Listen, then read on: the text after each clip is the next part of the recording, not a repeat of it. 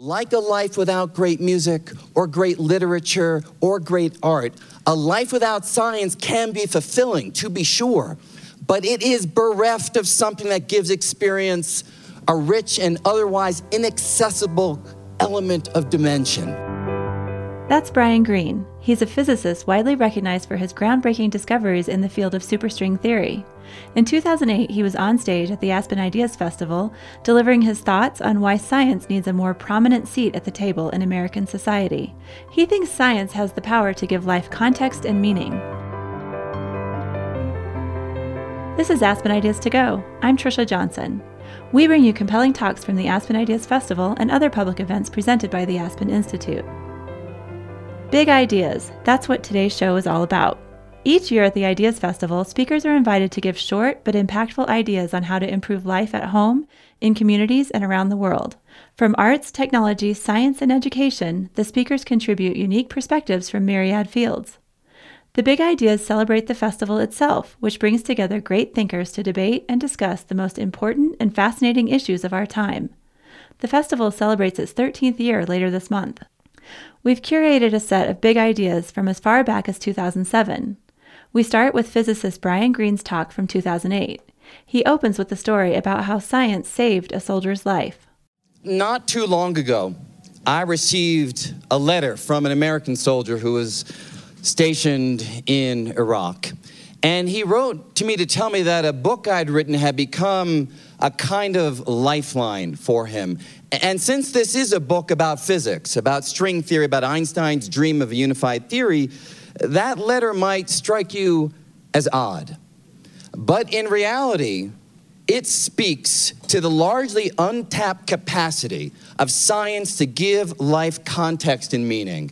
And what I'd like to do in three minutes is just give you a sense of what I mean by that we all know that we begin life as kids, as little scientists, right? We constantly want to know what things are and how they work. We begin as these little, unabashed, uninhibited explorers into the unknown. I mean, so many times over the years, this has been brought back to me.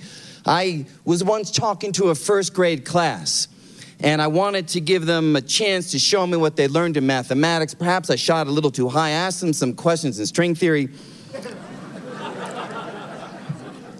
No, I asked him a, a, a, division question. I said, you know, how do you do three into six? A few hands shot up. I picked on one kid. She went to the board, drew a big six, and put a three into it. It wasn't the answer I was expecting. It wasn't what I was looking for, but it was three into six, and it just showed she didn't care about being right or wrong. She just wanted to give it a shot. About six months ago, I've got a three and a half year old son. Six months ago, I was telling him a bedtime story, you know, about aliens traveling near the speed of light, all this kind of stuff. I, I didn't know how much of the story he was really getting. Uh, but he turned to me and said, Speed of light? Uh, what about the speed of dark? it's a natural, kind of obvious question. I'd never, I'd never heard it before. You know, and, and I think a story that really captures this childlike spirit of exploration is one that Ken Robinson tells. You perhaps have already heard it, but it's worthwhile recounting them. A second grade class. The kids are all drawing pictures. The teacher goes over to one girl and says, What are you drawing? And the girl shoots back, I'm drawing the face of God. Teacher says, Well, how do you how do you do that? No one knows what God looks like. And she says, In a minute they will.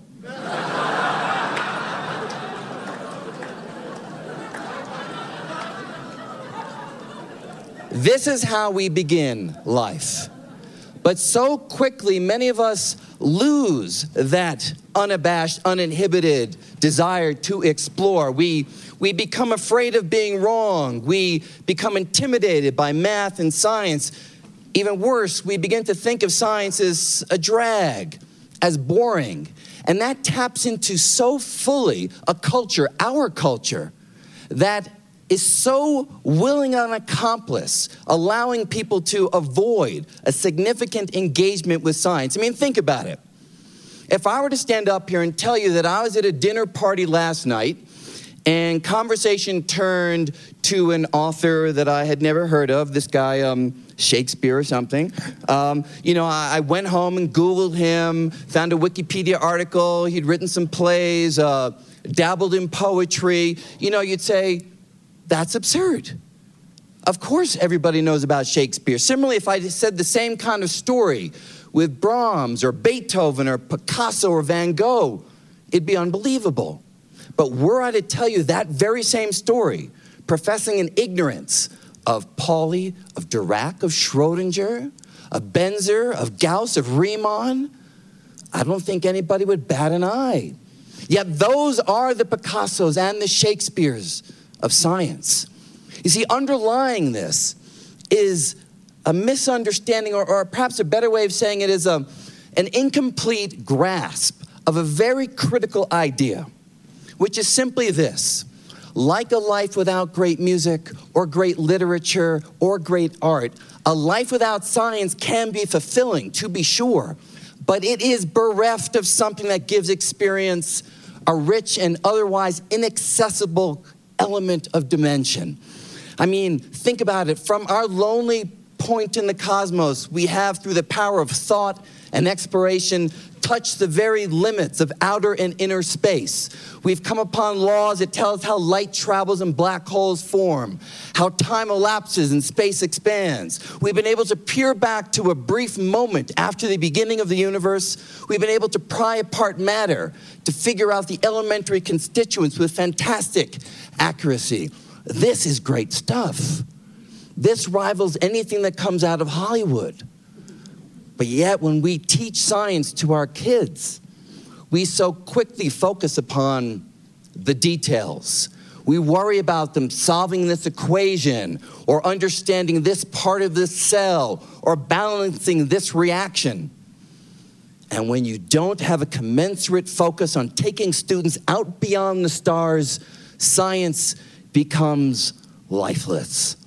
But yet, if science is communicated by showing the big ideas, if science is communicated by showing the exhilaration of discovery, if science is communicated by showing the critical problems from climate change to the opportunities with stem cells to the possibility with nanotechnology, wow, it comes to life. I have spoken to kids about the Big Bang and the black holes to watch their eyes light up. Man, there's nothing like it. I've spoken to high school dropouts who've come upon great popularizations of books on genomics or nanotechnology and have gone back to school with a renewed sense of purpose. And in that letter from that soldier in Iraq, he told me in heartfelt terms how by studying quantum physics and relativity in the dusty and dangerous environment of greater Baghdad, it convinced him that there's a larger universal reality of which we are all a part. So, the big idea, if you will, is really just a humble proposition. Simply this science is the greatest of adventure stories. And if we can teach it in a way that captures that drama for the young, for the mature, it is our obligation to do that. We need to embark on a cultural shift in which science takes its rightful place next to art, music, and literature as something that's indispensable to a complete life. It is the birthright of every child. It is a necessity for every adult to be able to look out on the world as that soldier in Iraq did and recognize that the wonders of the cosmos transcend everything that divides us. Thank you very much. Good afternoon. Uh, my name is Shabana Basij Rasikh, and I was just ordered to tell you that I'm 23 years old. I'm the co founder and president of the School of Leadership Afghanistan, SOLA. Currently, SOLA is a turbocharged two year prep program that prepares young Afghans for admission and a scholarship at schools outside of Afghanistan before pursuing high level education. Barely five years old, eh, we have helped 35 students from 14 provinces secure scholarships worth $6.2 million into 34 educational institutions in five countries. My big idea is turning SOLA into a world class, internationally accredited boarding school for girls in Afghanistan. Now, you may wonder how is it creating a boarding school a new or big idea? Well, it may well be very old, but SOLA, as the first boarding school of its kind for girls in Afghanistan, is not an old idea. In fact, it's an urgent need in Afghanistan. Let me explain why and provide you with some context.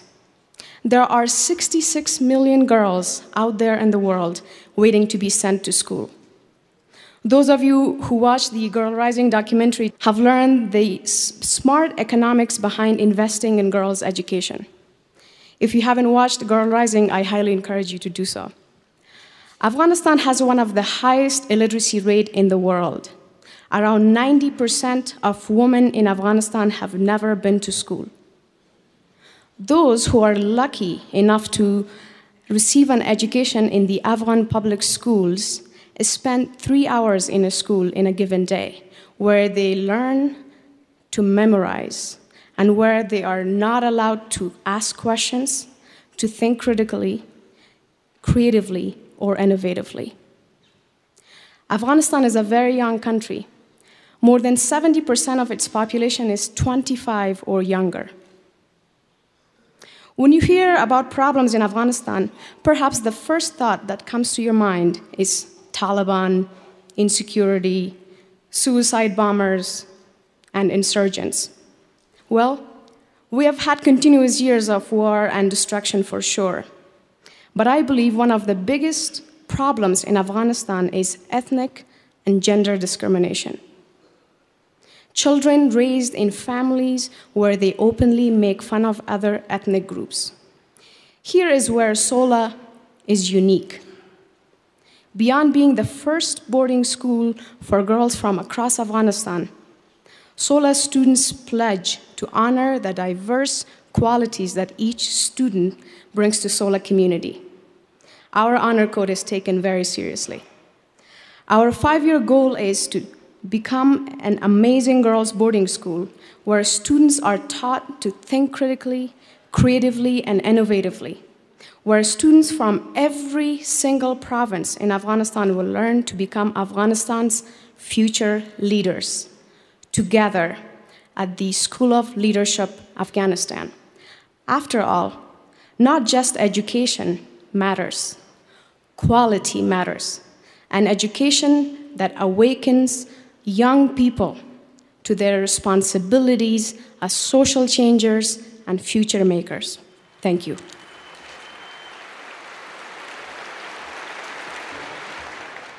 Good afternoon, everybody. I'm Mark Kelly, better known as Gabby Giffords' husband. we are excited about joining you for a conversation on big ideas. In Congress, Gabby represented Tombstone, Arizona. It is the town that is too tough to die.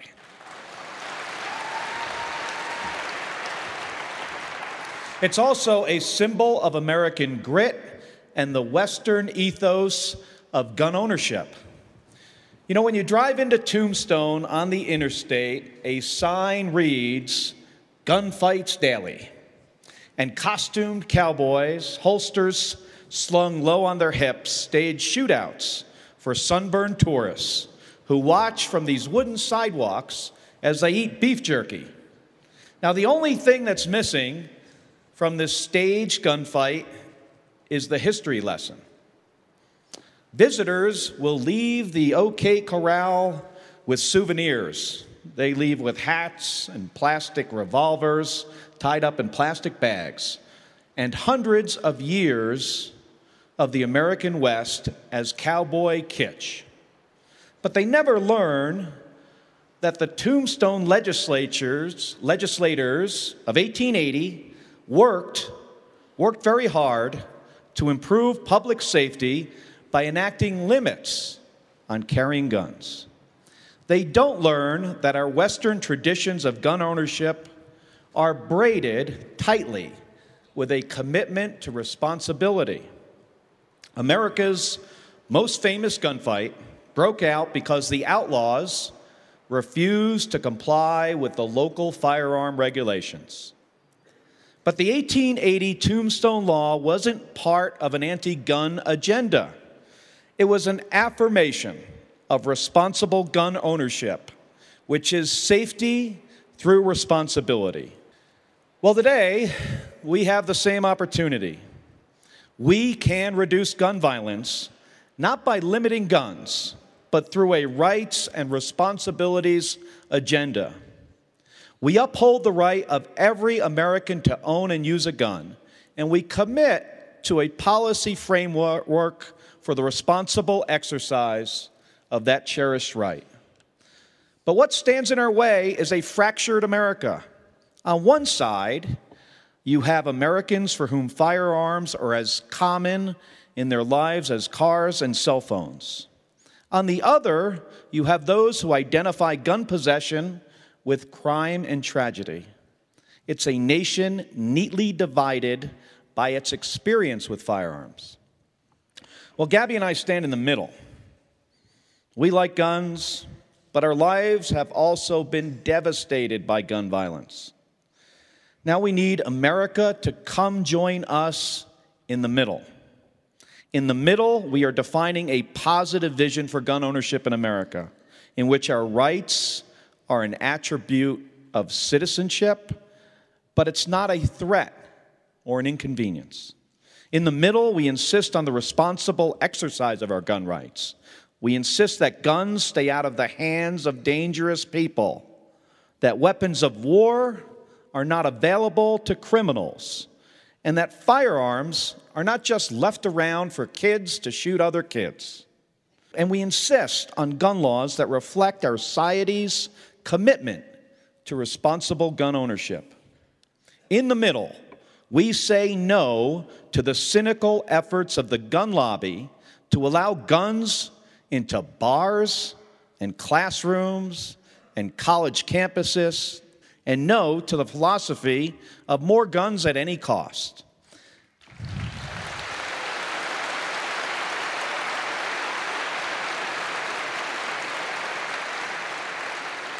When America follows the gun lobby, we miss a critical point.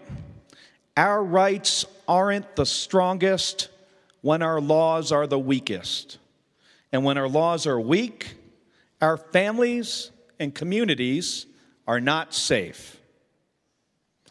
Now, I'd like to take a moment to introduce my partner, my wife, and my inspiration, a strong Western woman who has the courage to chart a new path. Former Congresswoman Gabrielle Giffords.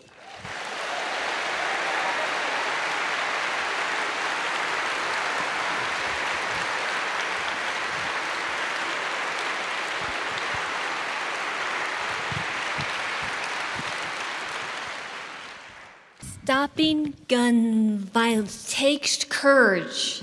The courage to do what's right the courage of new ideas. I've seen great courage when my life was on the line. Now is the time to come together, be responsible. Democrats and Republicans and everyone, everyone. We must never stop fighting. Fight, fight, fight, be bold be courageous. The nation is counting on you. Thank you. Thank you very much, everybody. Thank you. Hi, everyone. My name is Hanna Rosin, and I'm a writer for The Atlantic, and I'm going to appeal to the frustrated parent in many of you, although not by writing a children's book with the F word in the title. I wish I had had that idea. Um, this is a vision of humiliation in the United States. You are in your mid 20s, so you're not a few months out of college, you're more like a few years out of college. And you're living in the basement, which has more or less become your permanent home. And you crawl out of the basement just in time to see your mother in the kitchen getting ready to go to work. And you say to your mother, uh, Did you buy my favorite Pop Tarts by any chance? And she says, No, I'm really busy. I have to go to work. Can you just buy them yourself? And then you say, um, can you loan me $5? So the point is that in other countries, uh, people value filial duty. and sticking around the familial home, but in America, we value independence. Uh, you're supposed to, after you graduate from college, leave the house. Uh, you're supposed to pay your own rent. Uh, you're supposed to find a spouse and raise your own children.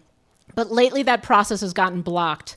The latest census shows that in the age group 25 to 34, 5.5 million uh, Americans are living with their parents.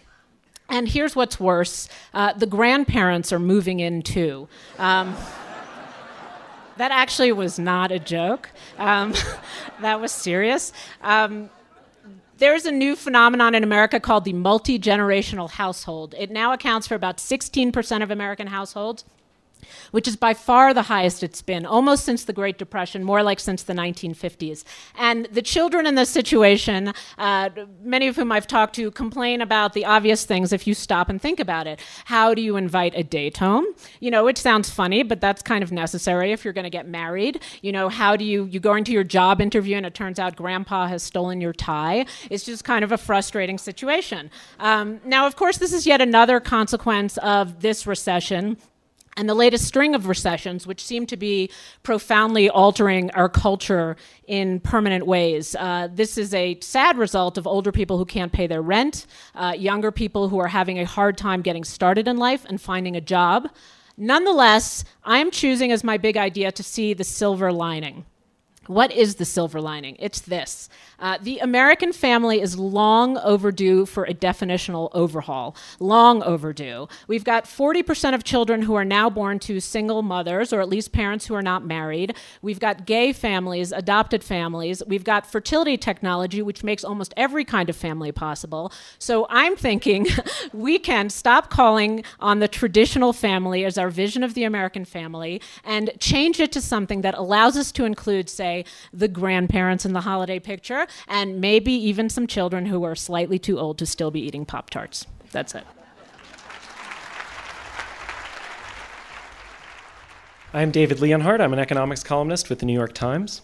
Justice Elena Kagan, the most recent member of the Supreme Court. Justice Sonia Sotomayor, the second most recent member of the Supreme Court. Secretary of Homeland Security Janet Napolitano. Former Secretary of State Condoleezza Rice. Some of our most prominent female CEOs. What do these phenomenally, phenomenally successful women have in common? They do not have children. I'm well aware that you can name phenomenally successful men who do not have children, and I'm well aware that you can name phenomenally successful women who do have children. Come September, I will work for one of them, Jill Abramson. But the fact is, is that when you look across society, you see far a far higher share of successful women who do not have children than you can say of men. The Supreme Court summarizes this better than any other institution. The last three men to be nominated to the Supreme Court have seven children, albeit not with each other. the last three women nominated to the Supreme Court have none. I don't mean to suggest that traditional sexism has been banished. Far from it, it has not women still tend to face a significantly tougher road, whether they have children or not, than men do. They have to work harder and do better.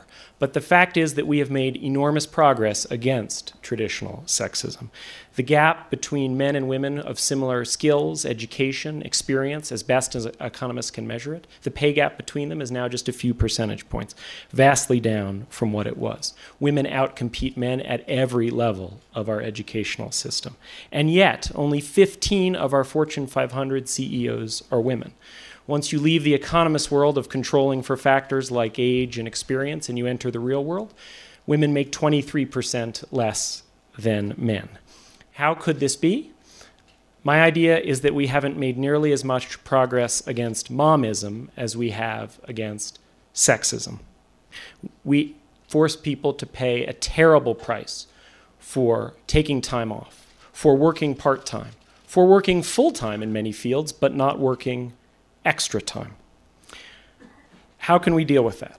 Well, I think there are several ways, but I think the first thing to remember is that this is a problem that becomes worse over time. A recent study of MBAs showed that men and women coming out of MBA programs made roughly the same.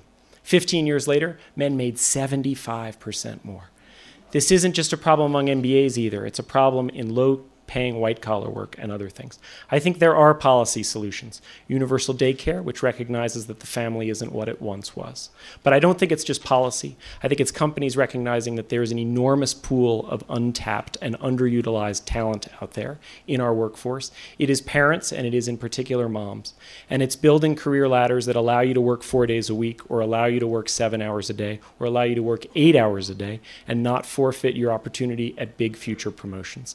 Call me an optimist, but I would bet if companies created these ladders, some med would sign up for them as well. I know I would. Thank you.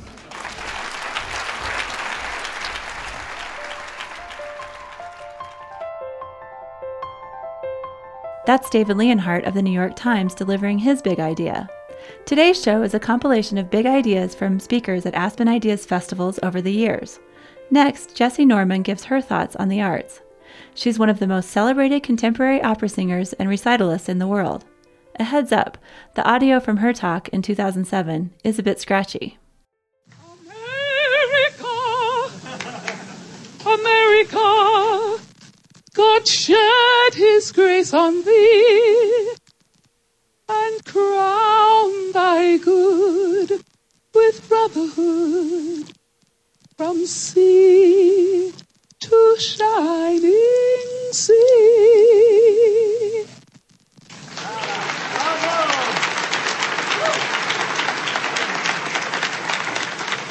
Hello, everyone. My name is Jessye Norman, and I'm a singer. What indeed is the big idea? I cannot claim this idea as my own, but it is surely one about which I am passionate and about which I am pleased to speak at every opportunity. And that is the necessity of the arts in our lives. The need for the arts in the education of our children. I do not mean only the home that I have found in music, but all of the arts, from the written word to the most ephemeral dance step, from the most permanent of carvings in wood or stone to a canvas so covered in ideas that it simply takes the breath away. Art brings us together as a family because it is an individual expression of universal human experience. We have so much more in common than we acknowledge. Art comes from that part of us that is without fear, prejudice, malice, or any of the other things that we create to separate ourselves one from the other. Art makes each of us whole by insisting that we use all of our senses, our heads and our hearts, that we express with our voices, our hands, our bodies, as well as with our minds. And in this modern society, art may be the only force that invites expression from the inside out, where the pure light of the wisdom of the soul is realized. Albert Einstein said, When I examine myself and my method of thought, I come to the conclusion that the gift of fantasy has meant more to me than my talent for absorbing knowledge. The gift of fantasy has meant more to me than my talent for absorbing knowledge. Truly, do we need further proof of the benefits of creativity? of fantasy in our lives. Over the years, students of the arts have outperformed their non arts peers in all of their subjects. Study upon study has shown this. Creativity equals self knowledge. This knowledge can lead to wisdom, and wisdom to the understanding of others. And this understanding undoubtedly leads to tolerance. Can creativity do all this? Yes, it can. I tell you this because we are at a crucial point in our nation's history. On the one side is this wisdom of creativity, on the other is the backlash.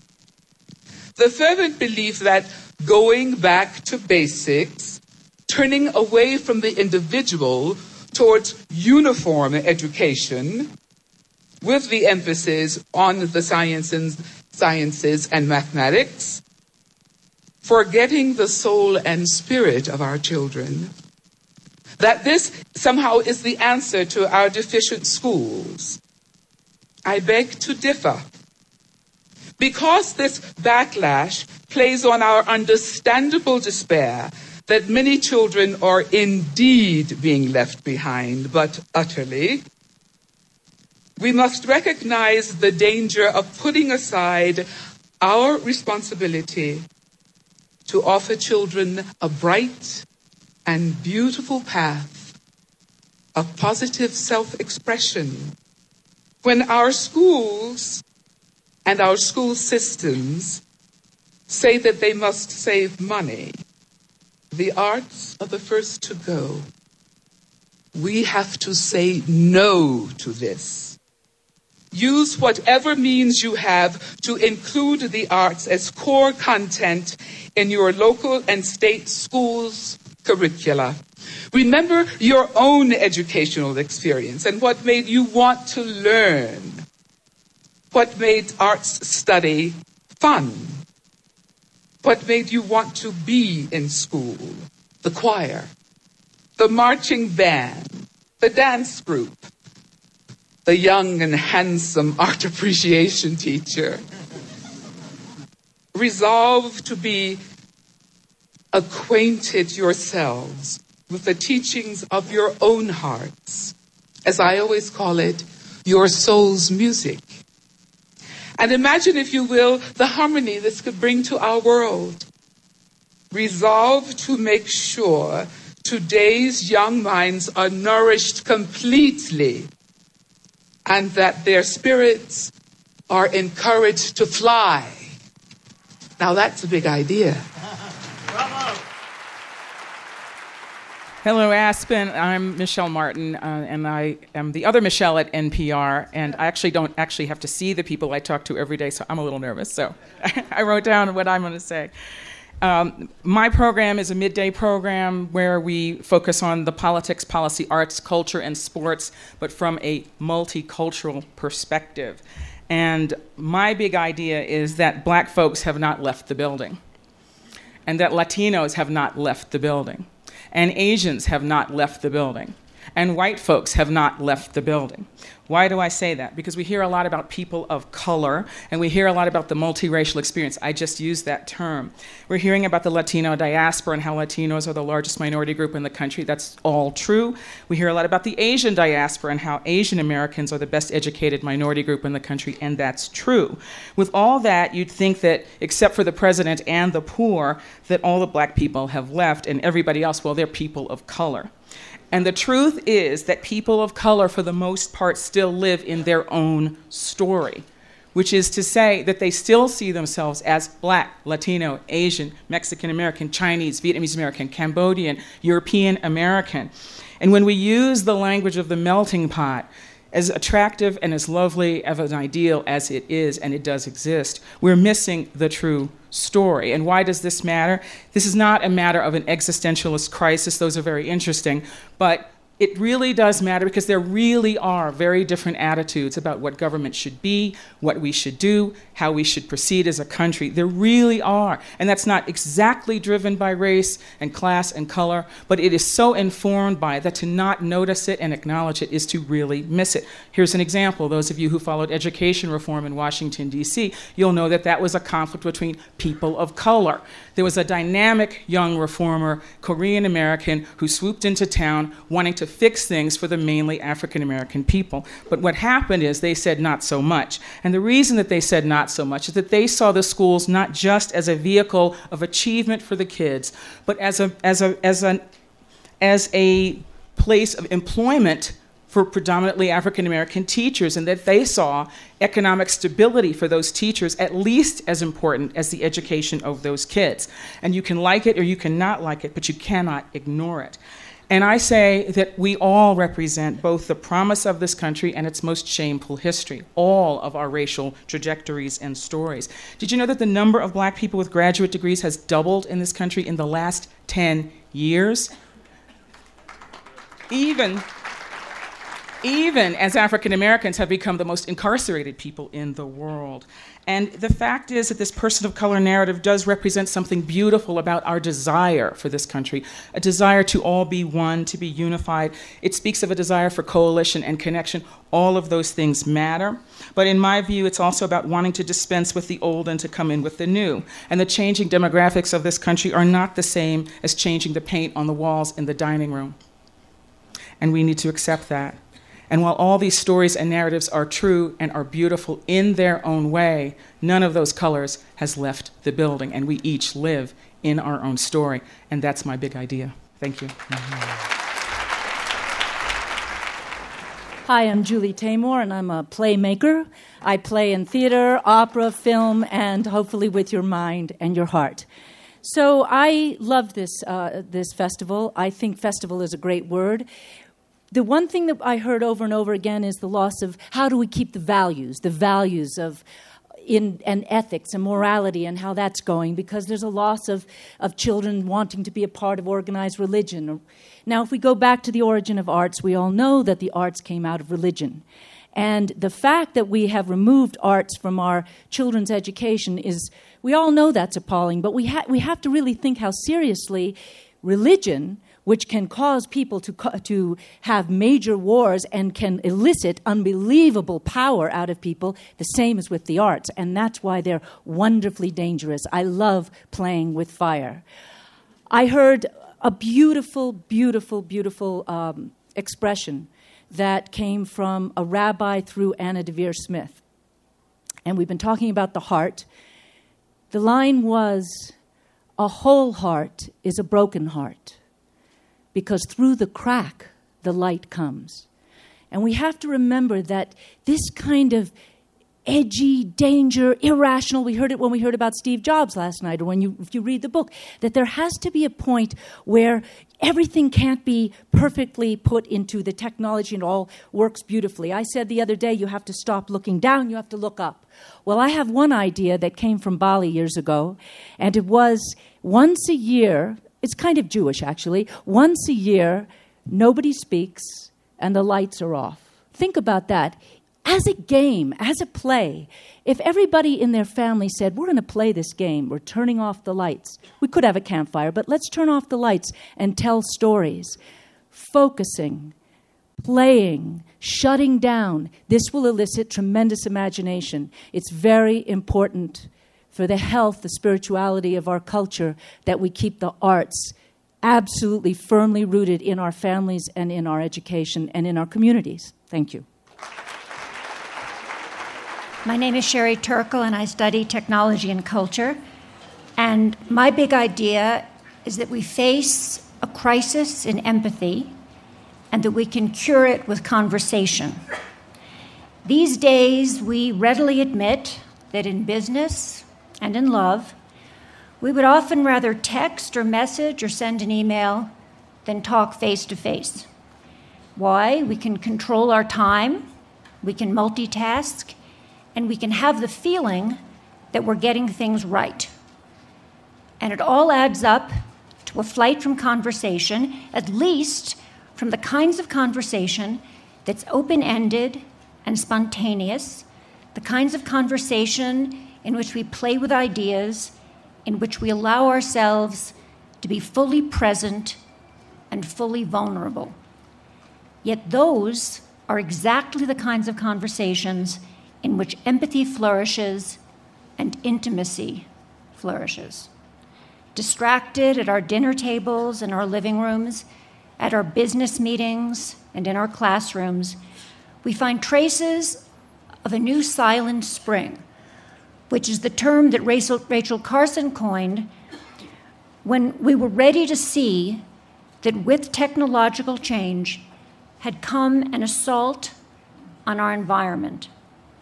Now we've arrived at another moment of recognition. But this time, technology is implicated in an assault on empathy. Research shows that even a silent phone on a lunch table between two people causes them to share less with each other. In another experiment, the very presence of a phone on the periphery of a landscape, kind of in the periphery of your vision, leaves people feeling less connected to each other, less interested in each other, less empathic toward each other. So it's not surprising that in the past 20 years, we've seen a 40% decline in the markers for empathy among college students. But we're resilient. The human spirit is resilient. In one study, in only five days at a summer camp with no devices, with no electronic devices, children begin to relearn the ability to identify with the feelings of others. How do they do that? They talk to each other. Face to face conversation is the most human and the most humanizing thing that we do. So, this isn't about giving up our phones, it's about using them mindfully. And when we do, conversation is there to reclaim for the failing connections of our digital age. It's the talking cure. Thank you.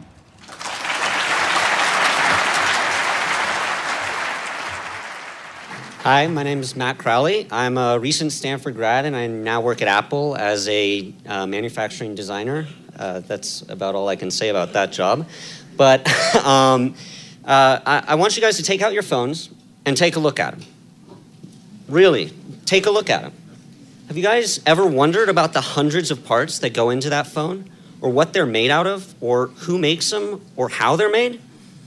You probably haven't. Uh, the past generation perfected mass production and distribution of goods, be it a car, bike, your phone.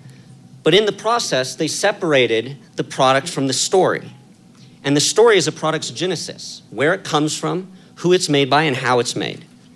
My former professor and the founder of IDEO, David Kelley, once told me that if a product were a jet, then the story is its fuel. But what happens when you lose the fuel? As much as companies would love to have you think that your phone shows up on your doorstep magically, untouched by human hands, the truth is that it actually takes a huge amount of time, effort, and skill to produce this thing. And when you start forgetting it, like we have now, you start losing respect for your products. You no longer have pride of ownership. So it's easy to discard when it gets dinged, broken, or the new one comes out. But the good news is designers are starting to realize that, and they're taking advantage of it. For the first time since the Industrial Revolution, and thanks to the internet, people are starting to be able to make a living by just making one product incredibly well. And they're taking advantage, these craftsmen and women are starting companies because of it. Companies like Dodo Case, Rickshaw Bags, or Cut Brooklyn. And when you look on their websites, they're not only highlighting their products, but they're showing videos of the people who made them and how they're made. So that's my big idea. I want you guys to think the next time you're about to buy a product, take a look at it and try and figure out its story. Try and figure out where it was made, who it was made by, and what the intention behind it was. Because if you give the product back its story, you'll start keeping things longer, and you might actually start loving the things you own. Thank you. Hi, I'm Lori Gottlieb, and I'm the author of Marry Him The Case for Settling for Mr. Good Enough. And it's not about settling, and how to land your kid in therapy, why the obsession with our kids' happiness may be dooming them to unhappy adulthoods. And the takeaway idea I'd like to leave you with is um, the secret to happiness and the way to live the so called good life is to stop looking for happiness for our kids and for ourselves. Because in our culture and for a certain uh, group of people, and I won't name names, um, happiness has become a drug that is as addictive as heroin. You put the needle in again and again, thinking that this or that will fill you up, when all it does is make you want another happiness hit more money, more success, more recognition. Or, as I like to say as a journalist, how many bylines does a person really need? The key to the good life is to strive for the ordinary over the special. Studies show that people who consider themselves to be ordinary, which is kind of a dirty word in this room, are more content in their life than those who feel that they're better than others. And let's face it, being better than others is a little bit about what special really means. As we saw in Ellen Galinsky's National Study of American Kids, their message for their parents was simple to chill the heck out. Ask your grown up kids what they remember most fondly about their childhoods, and it's not the fancy vacations or the music camp or the $6,000 Princeton review class that you got to help them get into their first choice school that rejected them anyway. In my therapy practice, what people say is this their fondest memories are playing Scrabble before bed, stirring pancake batter on a Sunday morning, tossing a ball out front, hanging out in their pajamas until noon, and those silly inside family jokes that still make them laugh 20 years later. So I ask you this Do you want to realize at the end of your life that you stressed yourself out chasing something that you had right in front of you all along? Take the needle out and take a bubble bath instead.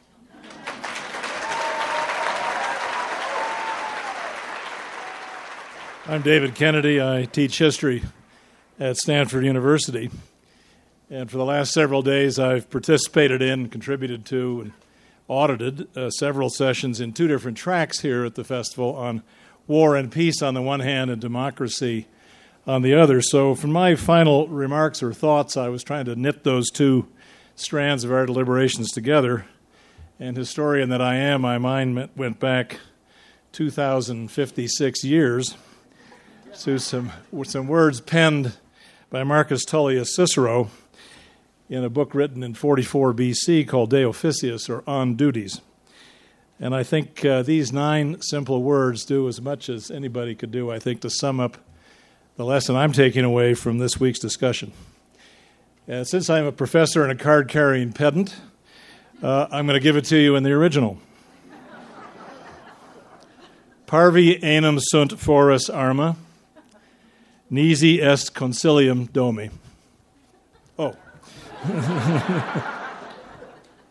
Arms are of no use in the field unless there is wise counsel at home.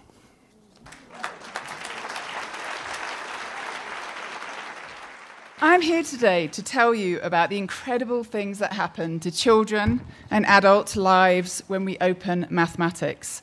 I am a Stanford professor of mathematics education and the founder of youcubed.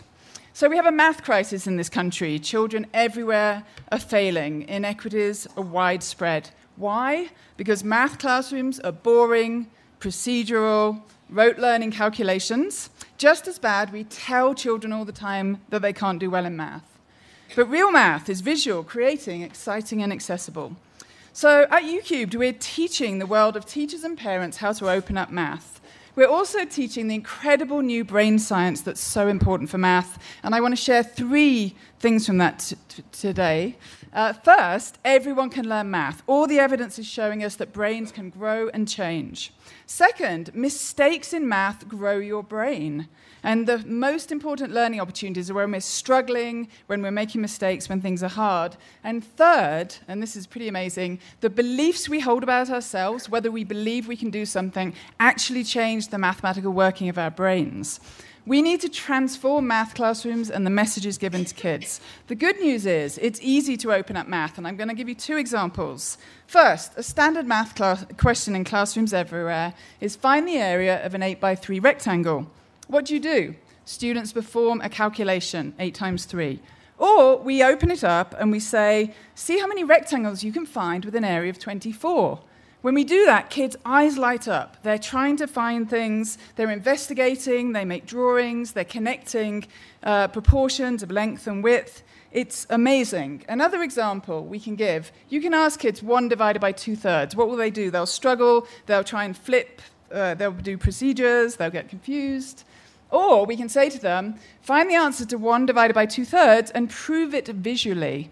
When that happens, everything changes. In my math classes at Stanford, I, I say to students, show me the most creative representation you can give me of these mathematical ideas, and you would be blown away by what they produce. Children and adults are inspired when we open math and we invite thinking and creativity. We can do this. We've had over a million hits on our website in the last six months. Parents, and teachers are excited.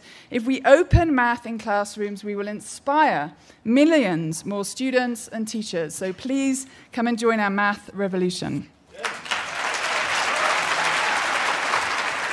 That's Jo Boaler, professor of math and teacher education at Stanford.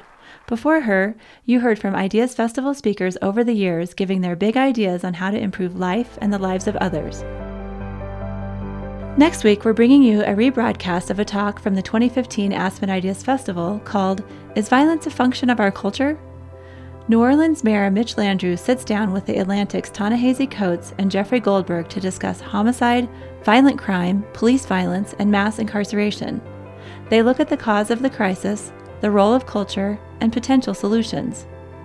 Then later this month, listen for a special series of podcasts recorded on the ground at the Aspen Ideas Festival. I'll step away from the mic and allow our hand selected podcast takeover host to step in and interview experts in the fields of education, sex, crime and punishment, civil rights, and more. The takeover series ramps up in late June. Make sure to subscribe to this podcast on iTunes or your favorite podcasting service. Discover more about the Aspen Ideas Festival at aspenideas.org. Follow the festival year round on Twitter and Facebook at Aspen Ideas. Today's show was produced by Marci Krivonen and myself and recorded by our team at the Aspen Institute. I'm Trisha Johnson, Editorial Director of Public Programs. Thanks for listening.